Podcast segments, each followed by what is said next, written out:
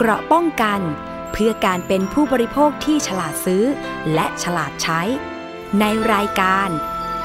ภูมิคุ้มกัน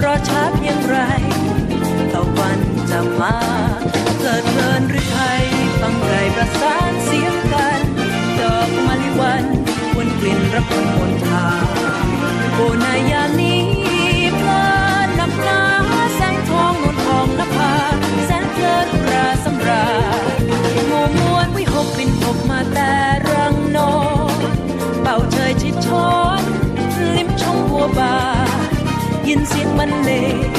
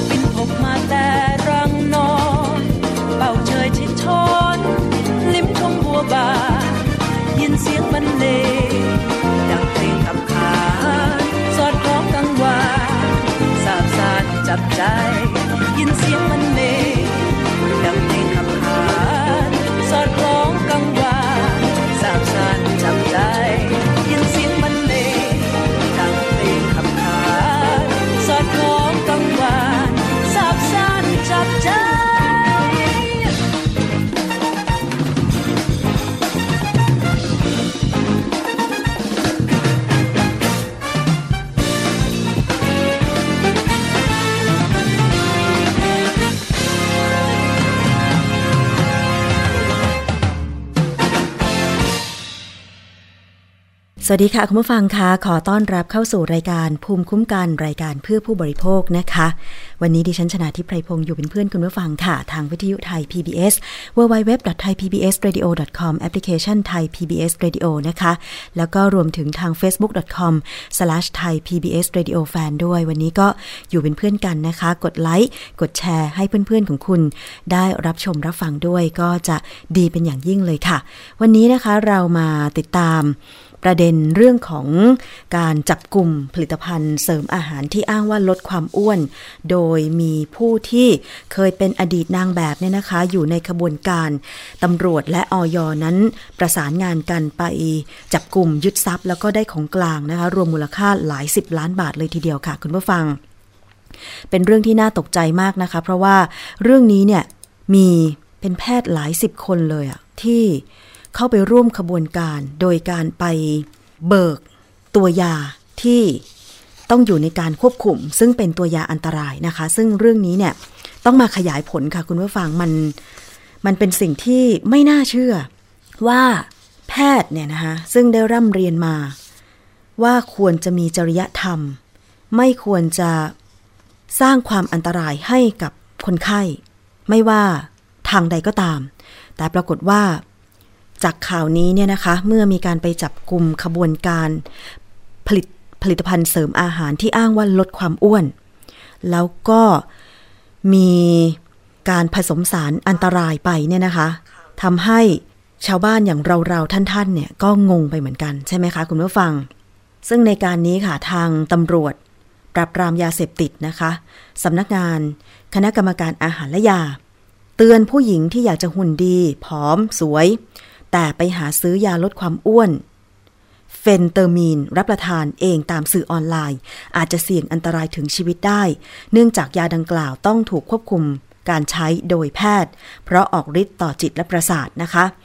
ซึ่งแพทย์ที่เข้าข่ายกระทำความผิดอย. ก็เตรียมตรวจสอบ แพทย์เพิ่มเติม หลังจากร่วมในเครือข่าย โดยอาศัยใบอนุญาตขายของแพทย์เป็นใบเบิกทางนำมาหลอกขายให้กับประชาชนจำนวนสองคน ซึ่งอยู่ในคลินิกเอกชนนะคะ เรื่องนี้ทางเลขาธิการอย.นะคะนายแพทย์ธเรศ กรัษนัยรวิวงค์ท่านก็บอกว่า ยาเฟนเตอร์มีนที่มีชื่อการค้าว่าดูเรอมีน และแพนบีซี ยาลดความอ้วนที่จัดเป็นวัตถุออกฤทธิ์ประเภท 2 ภายใต้กฎหมายวัตถุที่อันตรายต่อจิตและประสาท ปี 2559 จึงต้องใช้ภายใต้การดูแลของแพทย์ และเป็นยาควบคุมพิเศษ จะขายให้เฉพาะคลินิก หรือสถานพยาบาลที่ได้รับอนุญาตจากออยเพื่อจ่ายให้กับผู้ป่วยเท่านั้นออยจะมีระบบในการควบคุม และรายงานผลการจ่ายยาด้วยนะคะ ซึ่งเรื่องนี้ไปฟังการทำงานของทางตำรวจกันค่ะ ว่ามีการทำงานจับกลุ่มในเรื่องของผู้ที่ลักลอบผลิต ผลิตภัณฑ์เสริมอาหารที่ใส่สารที่ต้องควบคุมโดยแพทย์ และมีแพทย์ร่วมขบวนการอย่างไรนะคะ จากพลตำรวจเอก เฉลิมเกียรติศรีวรขานรองผู้บัญชาการตำรวจแห่งชาติค่ะ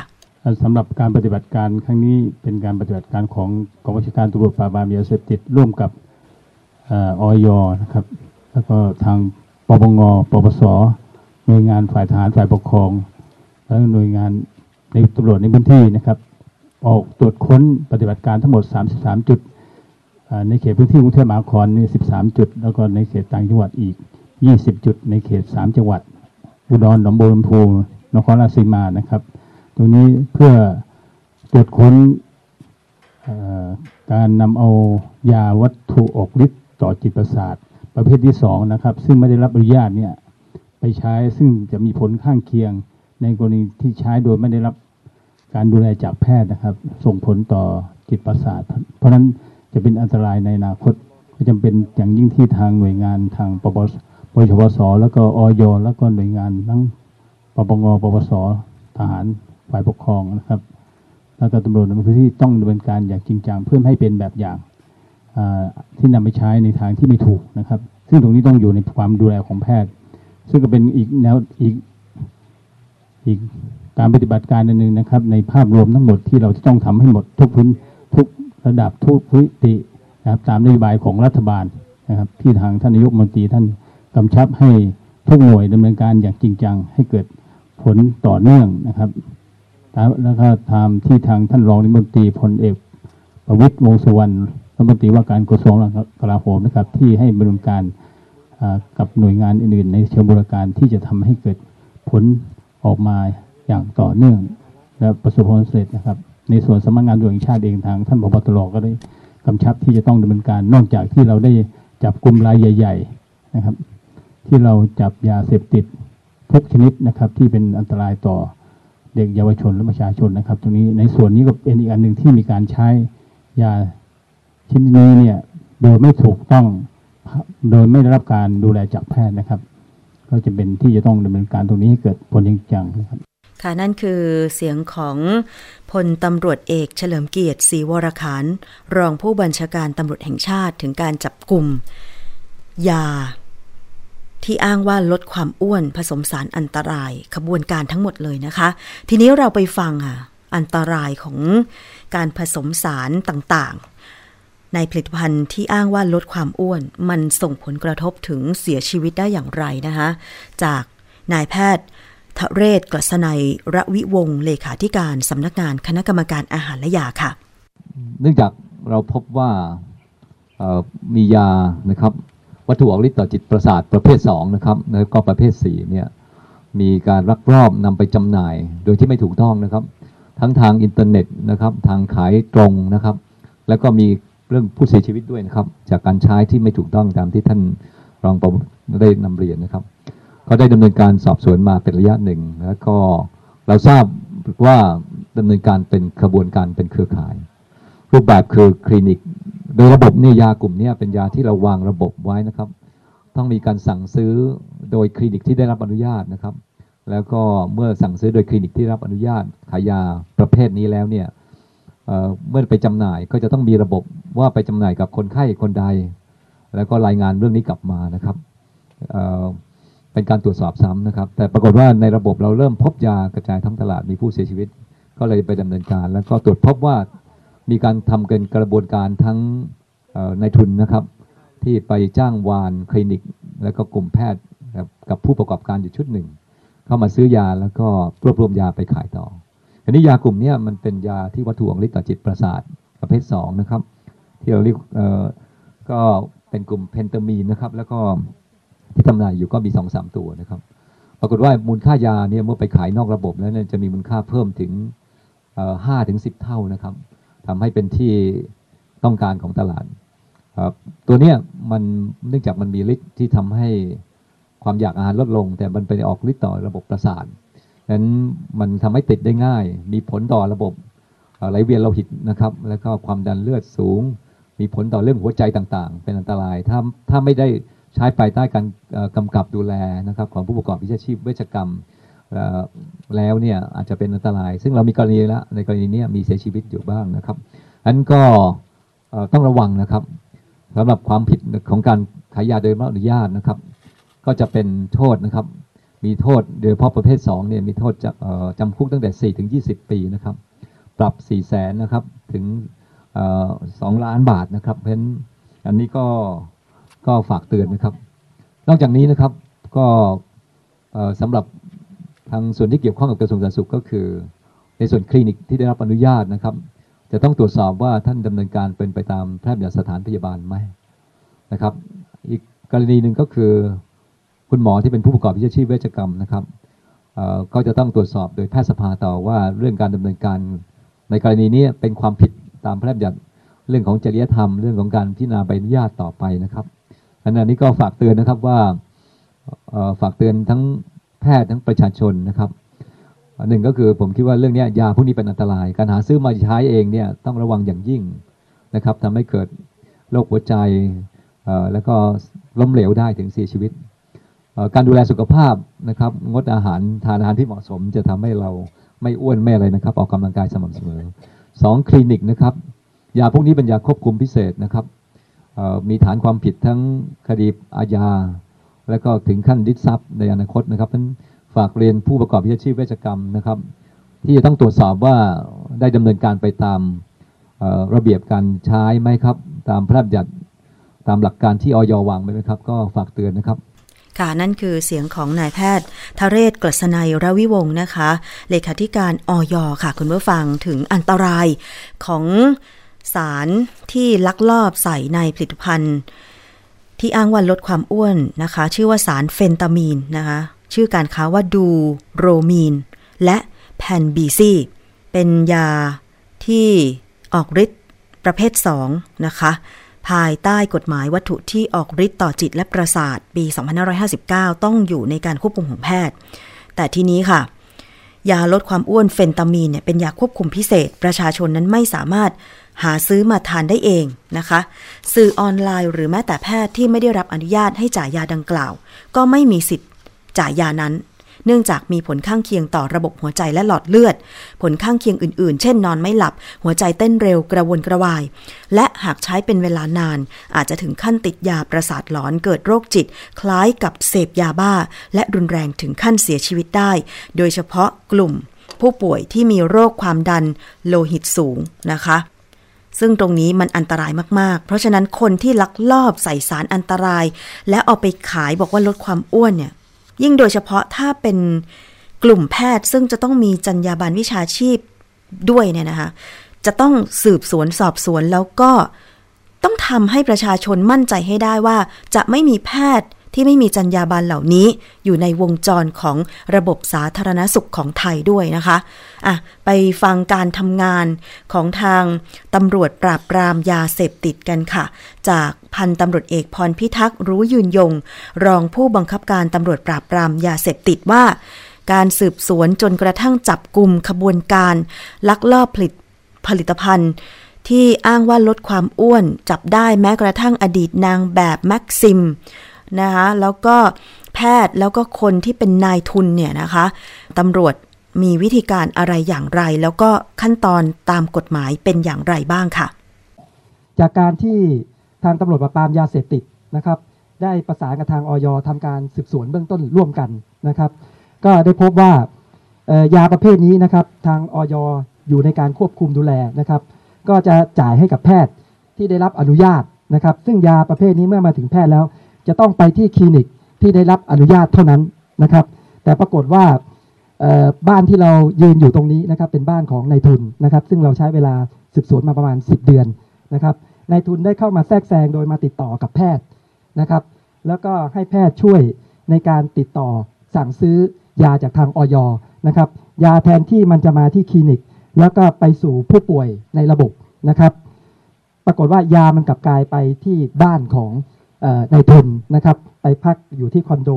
นะครับแล้วก็แจกจ่ายทางออนไลน์ให้กับผู้บริโภค ซึ่งเป็นประชาชนผู้รักความสวยความงามนะครับแล้วก็มีการเสพก็เสียชีวิตที่สุด ตั้งแต่ปี 57 เป็นต้นมา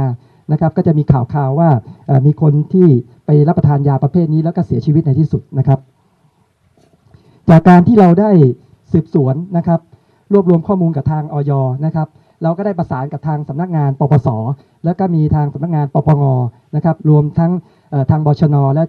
ข้าราชการทหารในพื้นที่นะครับทำการสืบสวนและสะกดรอยติดตาม จนกระทั่งอันนี้ใช้เวลา 5 เดือนนะครับ5เดือนเราจับคดีแรกได้นะครับได้จับนางสาวไอซ์นะครับออดีตแม็กซิมนะครับได้ยาประมาณ 60,000กว่าเม็ดนะครับเป็นวัตถุออกฤทธิ์ประเภท 2 และประเภท4นะครับรายละเอียดตามที่ท่านเลขาได้เรียนไปเบื้องต้นนะครับเราจับรายนี้ได้แต่เราไม่แถลงข่าวนะครับ ราะเรากลัวว่ากลุ่มนายทุนนะครับจะไหวตัวและหลบหนีไปนะครับจนกระทั่งเราติดตามสืบสวนมา เมื่อวันที่ 17 มกรานะครับเราก็จับได้อีกกลุ่มหนึ่งนะครับอันนี้ชื่อนวพรนะครับหรือมิมี่นะครับมิมี่นี่มีแฟนเป็นคนจีนนะครับสัญชาติจีนนะครับ ซึ่งคนจีนเนี่ยเตรียมที่จะส่งยาชุดนี้นะครับไปยังต่างประเทศนะครับ เราก็เข้าตรวจค้นในวันเดียวกันนะขยายผลนะครับ แต่ปรากฏว่า ผู้ต้องหาชาวสัญชาติจีนนี่ไหวตัวทันหลบหนีออกไปนอกประเทศก่อนนะครับ เราได้ออกหมายจับเอาไว้นะครับ จากปฏิบัติการทั้งหมดนะครับ เราได้สรุปเครือข่ายนะครับ เครือข่ายในครั้งนี้นะครับ และได้ขออนุมัติศาลออกหมายจับนะครับ ทั้งหมด 4 หมายผู้ต้องหา 3 คนนะครับ แล้วก็เป้าหมายทั้งหมดนะครับ ทั่วประเทศรวมทั้งหมด 33 เป้า อันนี้เป็นเบื้องต้นนะครับ อันนี้ผมคิดว่าน่าจะเป็นสวยสังหารเวอร์ชั่นหนึ่งนะครับ อาจจะมีตอน2นะครับ ทั่วประเทศนี้จะเป็นอยู่ในกรุงเทพ 13 จุดนะครับ แล้วก็เป็นต่างจังหวัดอีก 20 จุด ซึ่งซึ่งจุดที่ไกลที่สุดก็อยู่อุดรนะครับ อุบล แล้วก็พิษณุโลก ตากอีก รวมทั้งสิ้นก็นอกเขตกรุงเทพก็ประมาณ 20 จุดนะครับ ผลการปฏิบัติการในวันนี้นะครับ ได้รายงานเข้ามาทั้ง 33 จุดนะครับ เราได้มีการจับกลุ่มตัวผู้ต้องหานะครับ ได้ผู้ต้องหาที่เป็นหมายจับ 2 ราย ส่วนผู้ต้องหาคนที่ 3 ซึ่งเป็นชาวจีนหลบหนีไปนอกประเทศยังไม่ได้กลับเข้ามานะครับ หลังจากเกิดเหตุนะครับ แล้วก็ได้ยึดอายัดทรัพย์สินเป็นบ้านนะครับ บ้านและคอนโดนะครับ รวมทั้งสิ้น 3 หลังนะครับ แล้วก็มีรถยนต์นะครับ รถยนต์ 6 คัน เป็นเบนซ์สามคันนะครับ แล้วก็ได้มีการตรวจยึดทองรูปพรรณแล้วก็เงินสดนะครับที่นนบุรีและนครปฐมนะครับ รวมทรัพย์สินแล้วก็มีการตรวจยึดยา เพิ่มเติมมาอีกนะครับ ประมาณ 50,000 เม็ด นะครับในเขตนนบุรีนะครับไอ้ตรงนี้ก็ได้มีการรวบรวมและประมูลราคาเสนอมาน่าจะเป็นประมาณ 40 กว่าล้านนะครับ ตรงนี้ครับ โห มูลค่าตั้ง 40 กว่าล้านนะคะสำหรับทรัพย์สินที่ยึดได้ของขบวนการลักลอบ ผลิตผลิตภัณฑ์เสริมอาหารนะคะ ที่อ้างว่าลดความอ้วน อาจจะใช้ชื่ออะไรก็แล้วแต่ แต่ว่ามันมีสารอันตรายนะคะ และนั่นก็เป็นทางด้านของเสียง รองผู้บังคับการตำรวจปราบปรามยาเสพติดค่ะ พันตำรวจเอกพรพิทักษ์รู้ยืนยงนะคะ รู้อย่างนี้แล้วคุณผู้ฟัง มีลูกบอกลูกมีหลานบอกหลานนะคะว่าอย่าไปอยากสวยทางลัดเลย เพราะว่ามันอันตราย คนผลิตเนี่ยเขาไม่มีจรรยาบรรณนะคะ แล้วเขาก็รวยอยู่คนเดียวนะคะ มีทรัพย์สินเป็น 40-50 ล้าน มีรถหรู มีบ้านอยู่ แล้วก็บอกว่าตัวเองสวย โน่นนี่นั่น ชีวิตเพียบพร้อม เห็นไหมคะ สุดท้ายเมื่อความจริงปรากฏ ก็จะโดนยึดทรัพย์แบบนี้แหละนะคะ มันหนีความผิดไปไม่พ้นนะคะ เพราะว่ามันเป็นการหลอกลวงผู้บริโภค ลักลอบขายสิ่งที่เป็นอันตรายให้กับผู้บริโภค โดยอวดอ้างสรรพคุณนะคะ ยาลดน้ำหนักไดอะซิแพมเนี่ยนะคะ แล้วก็ ใช้ชื่อเสียงในวงการบันเทิงนะคะในการที่จะทำมาหากินสุดท้ายตำรวจจับได้ แต่ว่าผู้ที่กินแล้วตายไปแล้วนี่สินะคะเพราะว่าอย่างที่คุณหมอทเรศบอกว่า มันเป็นยาที่ออกฤทธิ์ต่อจิตและประสาท ถ้าเกิดว่าใช้ไปนานๆเนี่ยนะคะ อาจจะมีอาการคือติดยาได้ประสาทหลอนเหมือนกับเสพยาบ้าเลยนะคะ ผู้ป่วยในกลุ่มความดันโลหิตสูง หลอดเลือดหัวใจ ต้อหิน หรือผู้ที่มีภาวะต่อมไทรอยทำงานมากเกินไปเนี่ยนะคะ ถ้าเกิดใช้ไปนานๆเนี่ยมันอันตรายถึงชีวิตเลยนะคะออยแนะนำค่ะวิธีการลดความอ้วนที่ประหยัดไม่อันตรายปลอดภัยที่สุดก็คือ การควบคุมอาหารอย่างถูกวิธี ออกกำลังกายเหมาะสมและปรับเปลี่ยนพฤติกรรม แต่สิ่งที่ที่ฉันอยากเห็นก็คือ อยากเห็นการดำเนินการกับกลุ่มแพทย์ ที่ไปร่วมขบวนการ ใช้ใบอนุญาตในการเบิกในการซื้อ สารอันตราย อย่างสารเฟนเตอร์มีนของตัวเอง เพื่อไปเบิกให้กลุ่มขบวนการผู้ผลิตเหล่านี้ ได้รับการถอนใบอนุญาตจากการเป็นแพทย์ เพราะว่าไม่มีจรรยาบรรณหาแต่ผลประโยชน์ ใช้ใบอนุญาตที่ตัวเองมี ใช้ความรู้ที่ตัวเองมี ไปในทางที่ไม่ถูกต้อง อยากให้แพทยสภาออกมา เปิดเผยรายชื่อ ถอนใบอนุญาต ถอนใบประกอบโรคศิลปะกับกลุ่มแพทย์ที่ ไปซื้อยาเฟนเดอร์มีน เฟนเตอร์มีนนะคะยาเฟนเตอร์มีนเหล่านี้มาขายให้กับกลุ่มนายทุนเพื่อผลิตเป็น ยาลดความอ้วนหลอกขายผู้บริโภค เพราะว่าแพทย์เหล่านี้ไม่มีจรรยาบรรณ ไม่ควรจะอยู่ในวงจรสาธารณสุขของไทยต่อไป เพราะคนไทยจะถูกหลอก อีกเยอะ คือเข้าใจว่าทุกคนอยากขาวอยากผอมอยากสวยแหละ แต่เมื่อได้ข้อมูลที่ไม่ถูกต้อง แม้แต่จากผู้ที่มีชื่อเสียงในวงสังคมหรือจากแพทย์ผู้เชี่ยวชาญ อันเนี้ยคนที่อันตรายอย่างยิ่งก็คือคนที่อยู่ในวงการ อย่างแพทย์เนี่ยมีความรู้ เรียนมา 6 ปี 8 ปี 10 ปี แต่ทำไม ยังเห็นแก่เงิน ไม่กี่บาท อยากให้ทางแพทยสภาจัดการขั้นเด็ดขาดกับแพทย์เหล่านี้ด้วยนะคะ คุณผู้ฟัง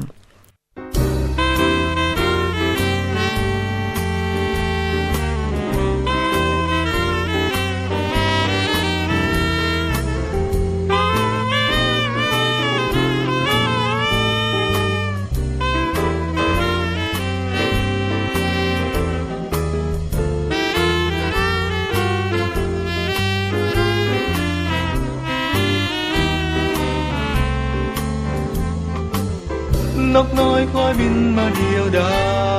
ยคิดคิดมีวายกังวลในมนหรือไทยมอง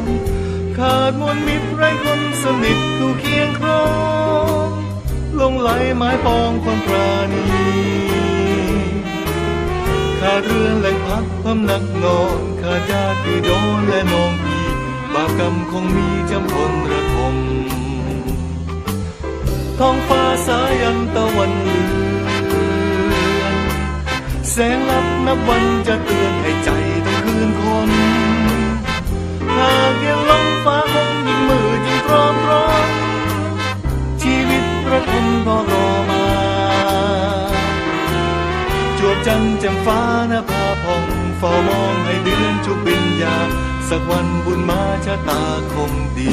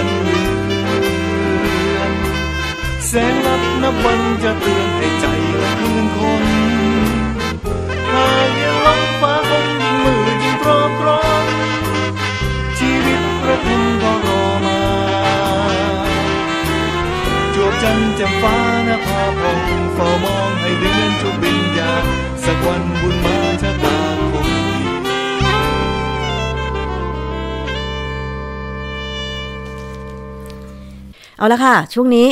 เราไปติดตามช่วงคิดก่อนเชื่อ กับดรแก้วกังสดานอัมภัยนักพิษวิทยา เกี่ยวกับเรื่องของสารเจือปนในอาหารนำมาให้ติดตามกันอีกครั้งหนึ่ง ว่าอาหารที่เราทานกันอยู่ทุกวันนี้มันมีสารเจือปนที่จะกระทบกับสุขภาพร่างกายของเราหรือไม่อย่างไร แล้วเราจะมีวิธีการหลีกเลี่ยงสารเจือปนในอาหารที่มันอันตรายได้อย่างไร ลองไปติดตามกันค่ะ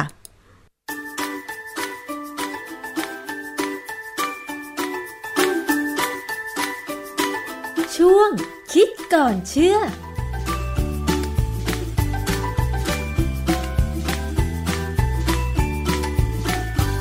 ปกติการที่พยายามลดปริมาณสารเจือปนในอาหาร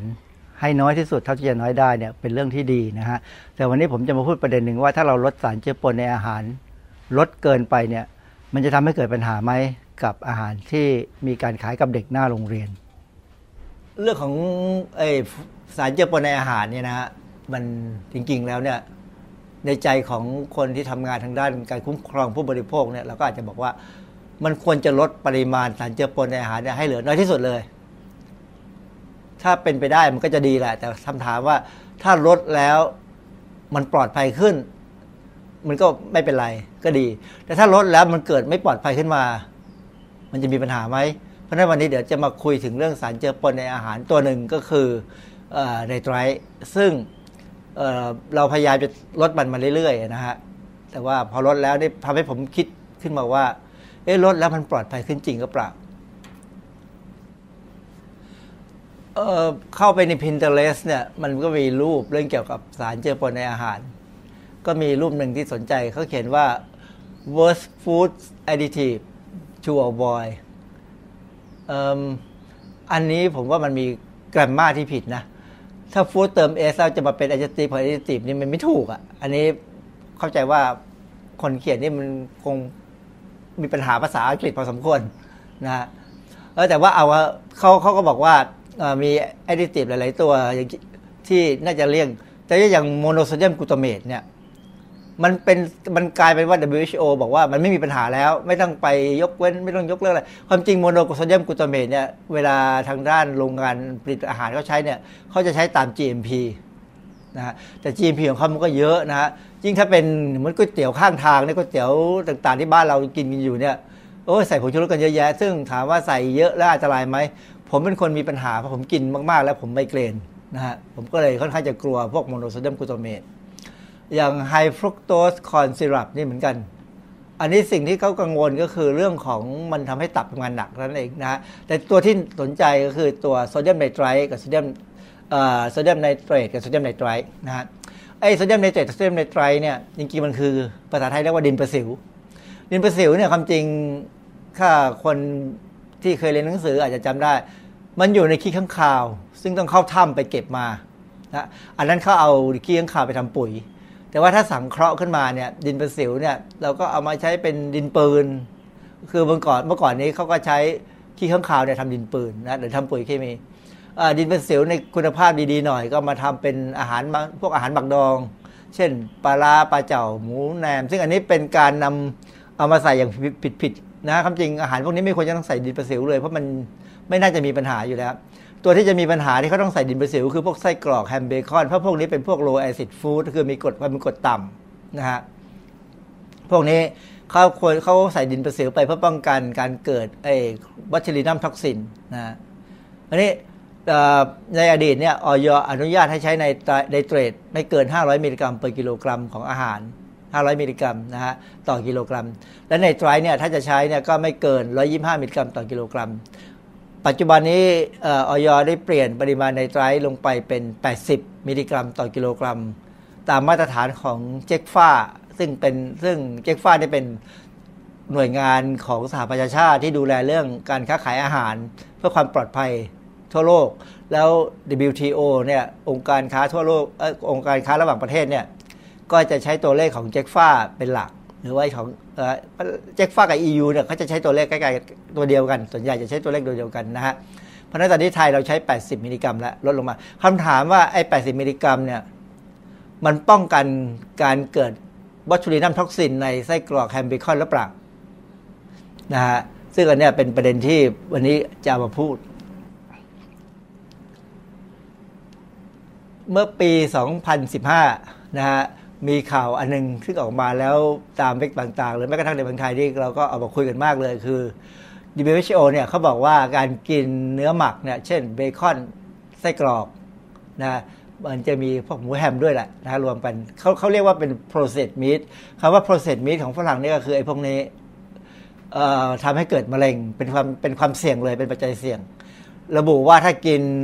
เนื้อสัตว์แปรรูป หรือไอ้พวกไส้หมูแฮมเบคอนอะไรพวกเนี้ยห้าสิบกรัมต่อวัน จะเพิ่มความเสี่ยงต่อการเป็นมะเร็งลำไส้ผู้ใหญ่เนี่ยนะร้อยละสิบแปดขึ้นไป ซึ่งนับว่าเป็นหนึ่งในห้าอันดับสูงสุดเลยที่มนุษย์รับเข้าสู่ร่างกาย คือคือ WHO เนี่ยเขาเขาเขาจำแนกปัจจัยที่ทำให้เกิดมะเร็งระดับต้นๆเนี่ยห้าตัวก็คือ มันจะมีหมูแฮมเบคอนพวกนี้นะฮะ ต่อมาอีกก็มีพวกแอลกอฮอล์ก็คือการดื่มเหล้าแล้วใยหินนะ อันนี้เข้าทางจมูก สารหนู สารหนูเนี่ยสิ่งเวลาที่มันจะเข้าเนี่ยส่วนใหญ่แล้วมันเข้ามากับข้าว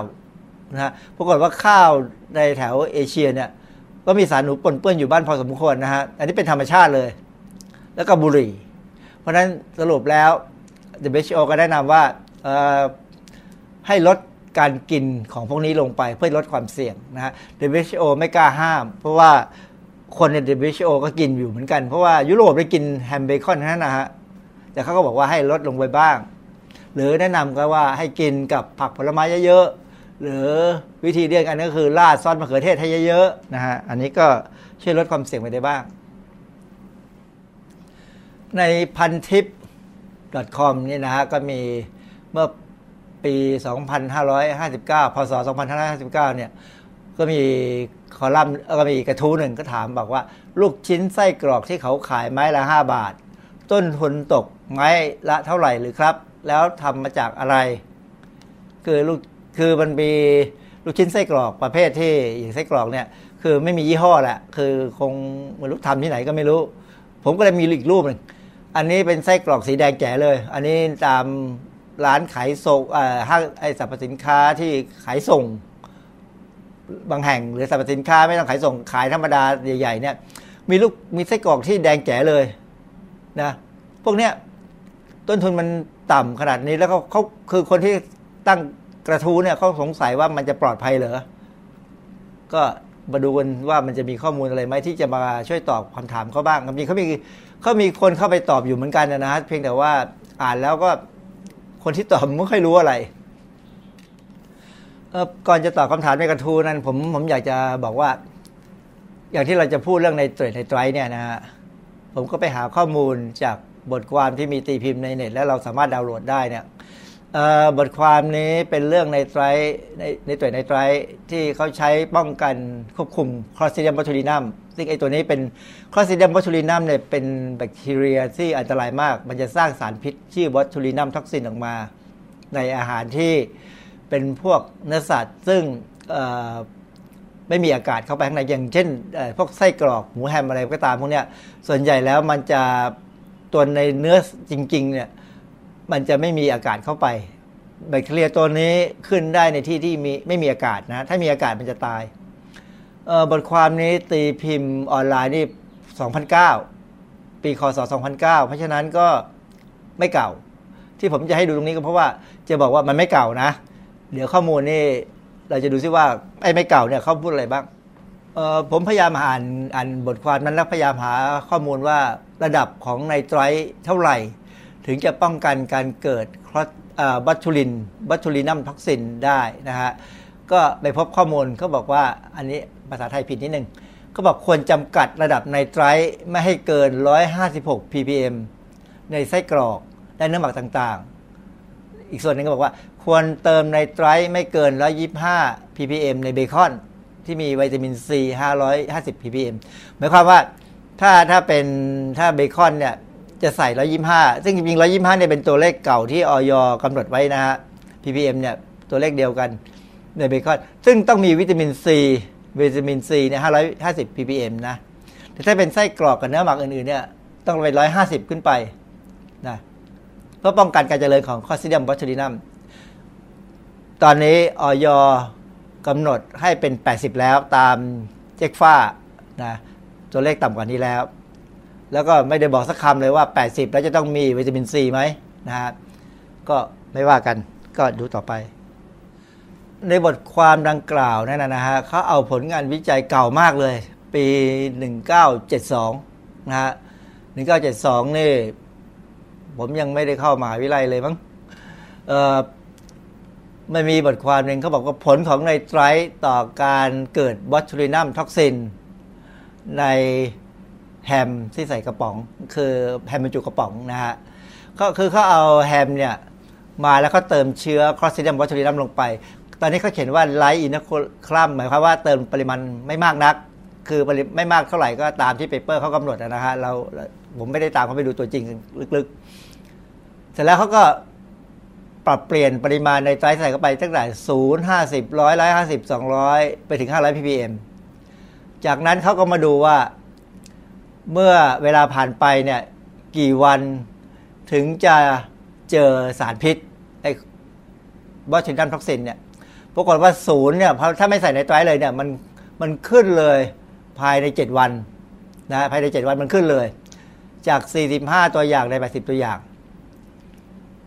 ห้าสิบก็ยังเป็นเจ็ดวันร้อยหนึ่งใส่ใส่ไนไตรต์ร้อยร้อย ppm เนี่ย สารพิษเกิดขึ้นเมื่อ 28 วัน 150 วันร้อยห้าสิบร้อยห้าสิบห้าร้อยห้าสิบ ppm ขึ้นหกสิบแปดวัน ต้องสองร้อยขึ้นไป ถึงจะชะลอได้ถึงหกเดือนคือร้อยแปดสิบวันหมายความว่าถ้าเราจะเก็บไอ้แคมนี่ให้ได้เกินหกเดือนเนี่ย ต้องใส่ในไตร้อย ppm นะ นี่เป็นข้อมูลปีหนึ่งเก้าเจ็ดสอง เติมเชื้อไลค์อินโคลัมหมายความว่าเชื้อไม่มากนะก็คงเป็นจำนวนที่เขากำหนดเอาไว้นะฮะในบทความเดียวกันเนี่ยเขาก็มีงานวิจัยต่อเลยเขาเขาเติมเชื้อ Clostridium botulinum เข้าไปปริมาณเยอะ heavy เลยนะฮะนั่นปรากฏว่าตัวเลขมันน่ากลัวมาก คือต้องเติมไนไตรต์ขึ้นไปถึง 500 ppm ถึงจะชะลอการเกิด Clostridium botulinum toxin เนี่ย ได้ถึงต้องชะลอได้ถึง 6 เดือนหมายความว่า ไนไตรต์เนี่ย เราเคยกำหนดไว้ไว้ที่ 125 แต่จริง ๆ แล้วถ้ามันเป็น inoculum คือหมายความว่า คืออันนี้หมายความว่าการผลิตแฮมเนี่ยมีการผลิตที่ไม่ดีมากเลยสกปรกนะฮะก็มีเชื้อลงไปเยอะเอ้เอ้เอ้ botulinum Clostridium botulinum เนี่ยมันเป็นแบคทีเรียที่มีสปอร์ลอยอยู่ในอากาศทั่วไป เพราะฉะนั้นถ้าการผลิตไม่สะอาดเนี่ยมันจะมีเชื้อเยอะ ก็ต้องใช้ไนไตรต์สูงๆ นะอันเพราะฉะนั้นข้อมูลพวกนี้จะให้เห็นว่าปริมาณไนไตรที่จะใช้เนี่ยขึ้นอยู่กับความสกปรกของการผลิต หรือว่า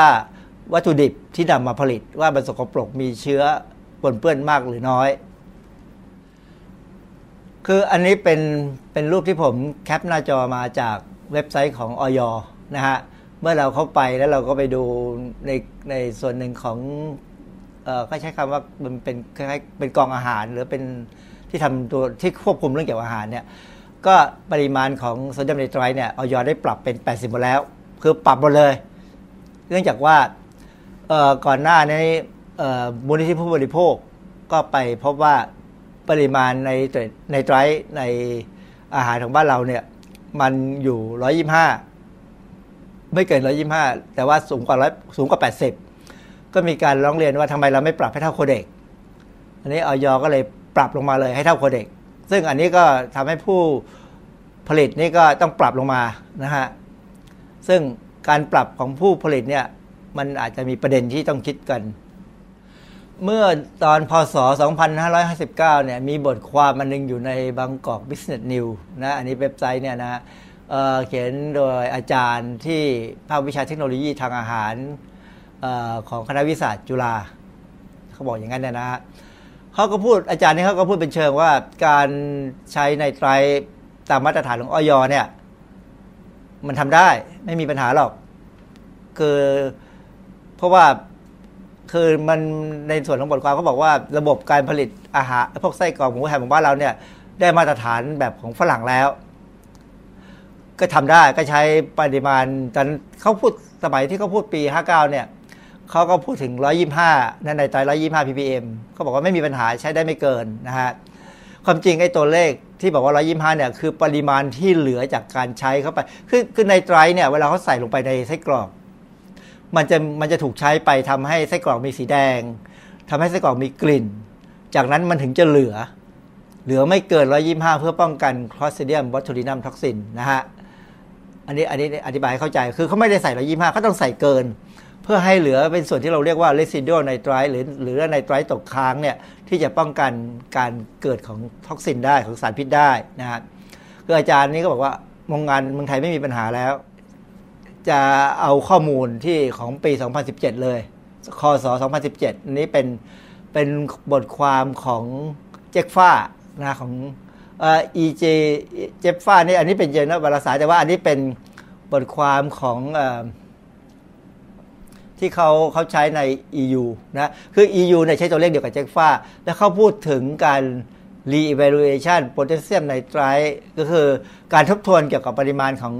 โพแทสเซียมของพวกไนไตรท์เนี่ยที่ใส่ไปในอาหารนะฮะคือที่ผมกำลังจะพูดที่ผมจะจะให้ดูว่าเจ็คฟ้าเขาคุยเรื่องไนไตรท์ยังไงบ้างที่เป็นเกี่ยวกับ 80 ppm ที่ออยไทยกำหนดตาม ในส่วนหนึ่งของรายงานของของ EU อันนี้เป็น EU นะฮะไม่ใช่เจ็คฟ้าเป็นของ EU เลย ซึ่งเราก็รู้ว่าประเทศใน EU เนี่ยค่อนข้างเจริญมาตรฐานการผลิตอาหารค่อนข้างดีนะฮะมีส่วนหนึ่งซึ่งผมแปลมาได้ง่าย ๆว่า รายงานตามความคิดเห็นของ SCF SCF นี่เป็นองค์กรหนึ่งในใน EU ให้เมื่อปี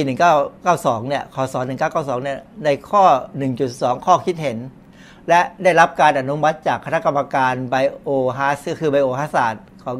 EFSA เนี่ยก็เป็นองค์กรของ EU เนี่ยเขาบอกว่าไนไตรในรูปโซเดียมไนไตรเนี่ย50ถึง100มิลลิกรัมต่อกิโลกรัม ซึ่งอันนี้มันก็คุมไอ้ตัวเลข 80 มิลลิกรัมต่อกิโลกรัมได้แล้วนะฮะผลิตภัณฑ์สัตว์เนี่ยอาจจะพอสำหรับผลิตภัณฑ์ส่วนใหญ่ ส่วนในผลิตภัณฑ์อื่น ๆ โดยเฉพาะอย่างยิ่งที่มีเกลือต่ำ และมีอายุการเก็บรักษายาวนานจำเป็นต้องมีการเพิ่มปริมาณไนไตรสูงถึง 150 มิลลิกรัม ต่อกิโลกรัม ในรูปไนไตรเพื่อยับยั้งการเจริญของคอสเดียมบอทูลินัมคือข้อมูลตรงเนี้ยมันทำให้เราเห็นว่า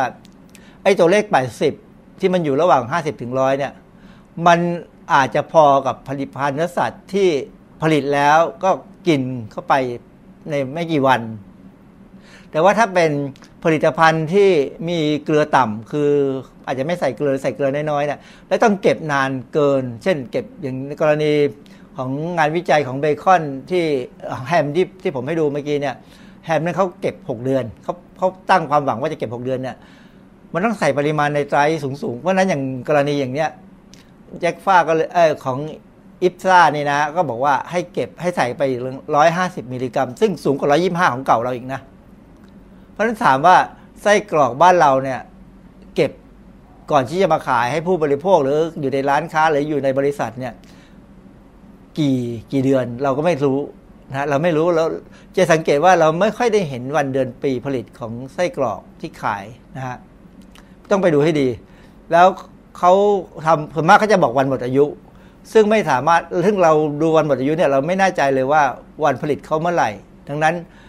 ถ้ามันอยู่เกินหลาย ๆ วันเนี่ยแล้วถ้าใส่ไส้ถ้าไส้กรอกของที่เราจะซื้อเนี่ย แฮมเบคอนเนี่ยใส่แค่ 80 มิลลิกรัมเนี่ยแล้วต้องเก็บมันนานเนี่ยมันจะพอไหมที่จะยับยั้งการเจริญของคอสเดียมบอทูลินัมที่สำคัญคือสิ่งที่ผมอยากจะคุยคือว่าไส้กรอกที่ขายหน้าโรงเรียน มันผลิตมาจากโรงงานอะไร ได้มาตรฐาน GMP ไหม มีการดูแลดีหรือเปล่า หรือทำใน ลักษณะที่เราเรียกว่า cottage cottage industry ก็คือว่าเป็นโรงงานเล็กๆ ที่ผลิตกันในบ้านทำเองไม่ขึ้นทะเบียน พวกนี้ใส่ในไตรเท่าไหร่ หรือไม่ใส่ ถ้าเขาใส่แค่ 80 มันจะป้องกันบอทูลินัมท็อกซิน ซึ่งอีกชื่อหนึ่งคือบอทูลินได้หรือไม่ ถ้าเขาใส่ 125 ppm กรณีอย่างนี้ โอกาสเกิดในตัวสมีนมีแน่นะแต่ว่าถามว่าในตัวสมีนมีสูงไหม มันก็ไม่ถึงกับสูงมากพอที่จะทำให้เราตายทันทีทันใดนะครับ และไส้กรอกนี้ ถ้ามันไม่ใส่ในไตรเลย หรือใส่ในไตรสูงกว่า 80 คือใช้125สมมติว่าเขาเชื่อตามออยต้องใส่125เออไม่ใช้คือเขาไม่ใช่ออยเขาใส่125จะเหมือนเดิม เราจะกำหนดห้ามขายหน้าโรงเรียนได้ไหมก็ไม่ได้ เพราะว่าก็ยังมีขายอยู่ทั่วไป มันสุดท้ายมันก็ช่างหัวมันหรือเปล่า คืออยากขายก็ขายไปเด็กกินก็กินไป เพราะว่าอันนี้เป็นไส้กรอกที่ทำไม่ใช่ทำจากโรงงานใหญ่แน่เพราะว่าอย่างที่กระทู้ในพันทิปบอกว่าขายได้ยังไงไม้ละห้าบาท ไม่มีทาง เพราะว่าไส้กรอกที่มาจากโรงงานใหญ่ที่ผลิตได้ตามมาตรฐาน GMP แล้วก็มีการใช้ไนไตรในปริมาณที่เหมาะสมเนี่ยชิ้นหนึ่งเกิน 10 บาททั้งนั้นแหละนะฮะเพราะฉะนั้นโดยสรุปแล้วเด็ก น่าไปซื้อไส้กรอกกินหน้าโรงเรียนก็ก็รับผิดชอบตัวเองไปนะฮะไม่มีใครดูแลเท่าที่ควร เนื่องจากดูแลไม่ได้งบประมาณไม่พอคนน้อย อันนี้เป็นมาตรฐานของการตอบคำถามของการเสี่ยงต่อความเป็นพิษของอาหารในประเทศไทยเลย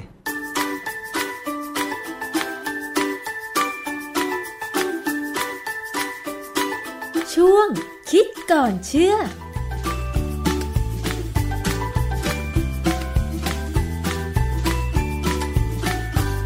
ค่ะนั่นคือคิดก่อนเชื่อจากดรแก้วกังสดานอัมภัยนักพิษวิทยานะคะ ซึ่งเป็นอดีตอาจารย์ สถาบันโภชนาการมหาวิทยาลัยมหิดลค่ะนำข้อมูล งานวิจัย แล้วก็สิ่งที่เป็นข้อมูลทางด้านสุขภาพ จากทั่วโลกเลยนะคะ มาพูดคุยกัน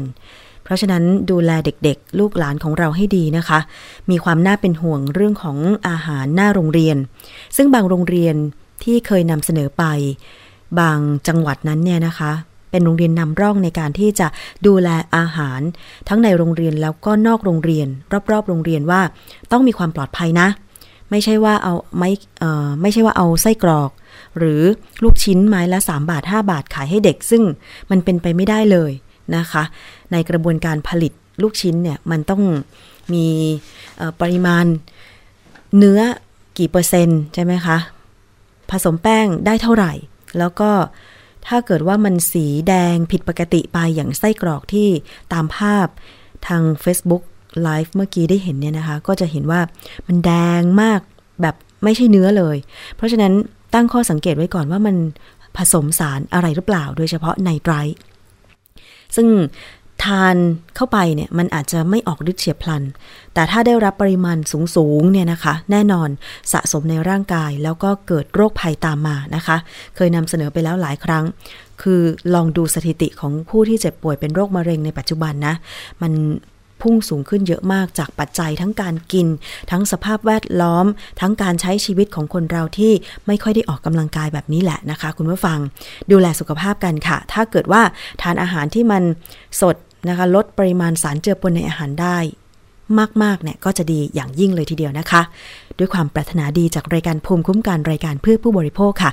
เราพยายามนะคะที่จะทำให้รายการของเราเนี่ยนะคะ ได้ออกสู่สายตา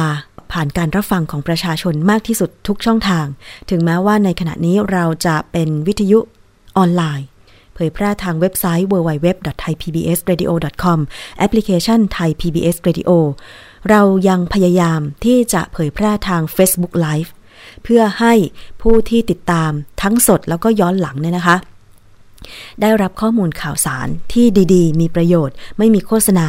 นำข้อมูลข้อเท็จจริง มาพูดคุยกันจากทุกฝ่าย ต้องเรียนย้ำว่าจากทุกฝ่ายด้วยนะคะ ถ้าช่องทาง Facebook Live เป็นช่องทางหนึ่งที่คุณติดตามชมสด ฟังสด หรือไปดาวน์โหลดฟังย้อนหลังได้ ก็ช่วยบอกเรามา ช่วยสนับสนุนเรามาด้วยว่าทาง Facebook Live เนี่ย มันดีมีประโยชน์นะคะ ซึ่งทาง Facebook เขาก็ไม่ได้เก็บเงิน หรือถ้าจะเก็บเงินก็เป็นโฆษณาใช่ไหมแต่เราถ้าเราไม่ได้โฆษณา เราก็สามารถทำได้ ข้อมูลเหล่านี้ก็ส่งถึงประชาชนที่ใช้ช่องทาง Facebook ในการติดตามข้อมูลข่าวสารได้ด้วย ถ้า Facebook Live ของวิทยุไทย PBS มีประโยชน์บอกเรามาด้วย คอมเมนต์มาก็ได้ ส่งข้อความมาทางช่องทางการส่งข้อความก็ได้นะคะ จะขอบพระคุณอย่างยิ่ง แล้วก็ต้องขอบคุณนะคะ สถานีวิทยุชุมชนที่เชื่อมโยงสัญญาณ หลาย ๆ สถานีเป็นพันธมิตรของเรามาหลายปี เอาละค่ะ วันนี้หมดเวลาแล้วสำหรับรายการภูมิคุ้มกัน ดิฉันชนะทิพไพรพงศ์ต้องลาไปก่อนนะคะ สวัสดีค่ะ ติดตามรับฟังรายการย้อนหลังได้ที่ เว็บไซต์และแอปพลิเคชันไทย PBS Radio ไทย PBS Radio วิทยุข่าวสารสาระ เพื่อสาธารณะและสังคม